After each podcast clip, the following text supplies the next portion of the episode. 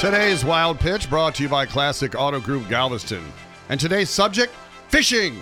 Ah. Yay! Now, if you're like me, you've been down this road. When the fish aren't biting, you're trying different lures, different colors, trying to find the exact right bait that'll catch the fish's eye. Well, this bloke down under proved that I guess I just suck at fishing because he took a broken iPhone, attached a hook to it, surf casted it, and caught a big fish. You can see the video on our Facebook pages. It just goes to show you that fish will hit anything that's shiny.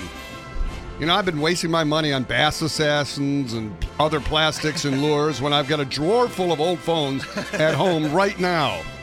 And I guess for big game fish, you could use an iPad.